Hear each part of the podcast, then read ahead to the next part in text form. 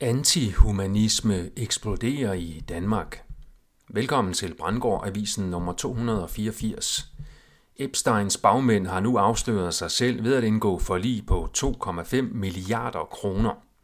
Folk, der fortsat støtter Israel, kan lide af antisocial personlighedsforstyrrelse, og specielt ministre bør undersøges herfor. Mit navn er Per Brandgård, og det er den 12. november 2023. The Exposé fortæller, at Bill Gates' forretningsforbindelser har indgået for lige på 365 millioner dollars med de kvinder, der var ofre for den pædofile sionistiske agent Jeffrey Epstein.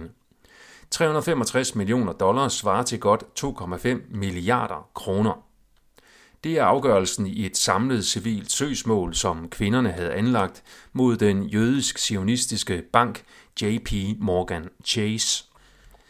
Der er dog formentlig fortsat tale om en god return on investment, eller ROI, for bagmændene, selvom de nu skal punge ud med 2,5 milliarder kroner til den ene gruppe af ofre.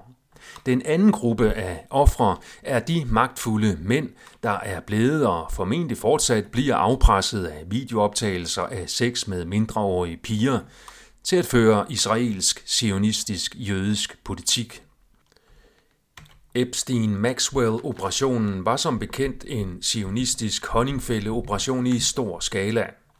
Sidste år betalte USA således 4,8 milliarder dollars, svarende til 33,5 milliarder kroner til Israel i udlandsstøtte. Det giver en ROI på en faktor 13. Talrige artikler i både hovedstrømspressen og den alternative presse har afsløret Israels brutale massakre på civilbefolkningen i Gaza. Et barn bliver dræbt hvert 10. minut i Gaza.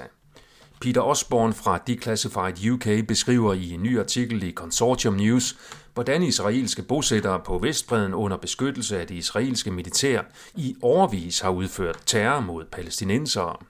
Han beskriver, hvordan israelske jøder overfalder kvinder og ældre og invaderer private palæstinensiske hjem, ødelægger dem og stjæler penge. I kølvandet på disse afsløringer udtaler Danmarks udenrigsminister Lars Løkke Rasmussen, at han står fast på dansk støtte til Israel.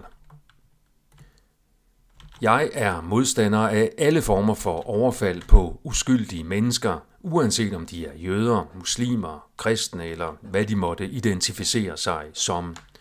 Når uskyldige jøder bliver overfaldet, så kalder man det antisemitisme. Men hvad kalder man det, når det er jøderne, der overfalder uskyldige mennesker? Man kunne for eksempel betegne det antihumanisme. Det er til med en antihumanistisk ideologi, der er rodfæstet i judaismens hellige tekster.